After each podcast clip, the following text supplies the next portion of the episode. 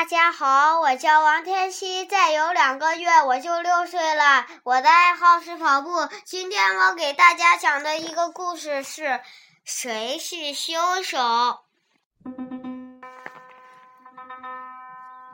天天气真好，花儿都开了，螳螂先生就要结婚啦！黄昏时分的草地上，一只蟋蟀大声宣布着这个喜讯。螳螂先生的婚礼呀，在昆虫妙妙屋举行哎，请各位朋友们准时参加哦。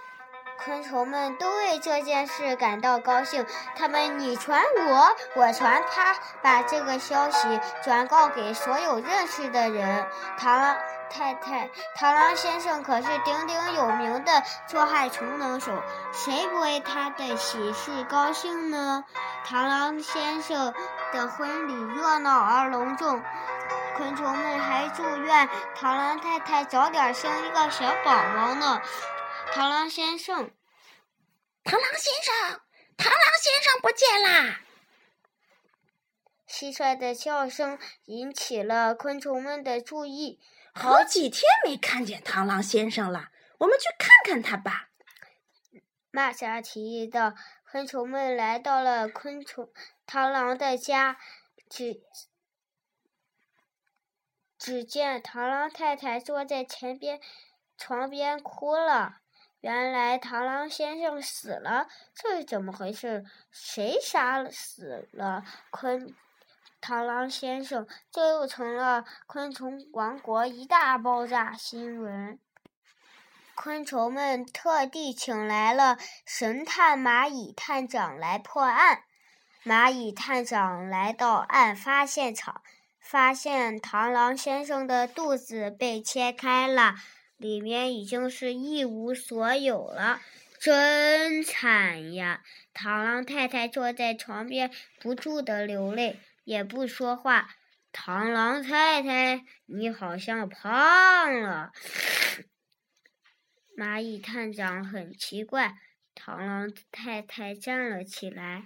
亲爱的朋友们，你们不用找了，是我亲手杀死了我的先生，并吃了他的身体。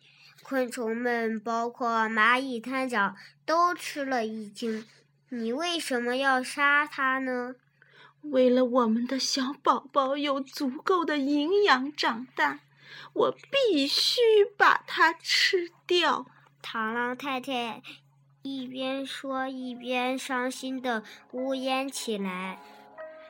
再过几天，我们的小宝宝就要出世了，到时我会自己到警察局自首的。螳螂太太擦了擦眼泪，又接着说道：“现在。”我就希望我们的小宝宝快快出世，快快长大，长大后多除害虫，这样我才能得到安慰。螳螂太太说完，充满充满慈爱的笑了。在场的蚂昆虫们，包括蚂蚁探长，谁都觉得螳螂太太不像凶手。而更像一个勤劳的妈妈。后来，蚂蚁探长咨询了昆虫专家，了解到这是螳螂繁殖后代需要。螳螂太太是无罪的。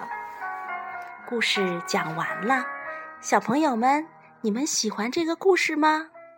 让我们一起来祝愿小朋友们。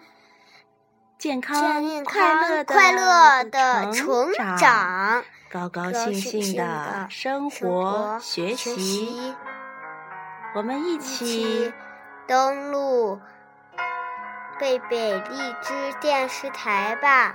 OK，拜拜，拜拜。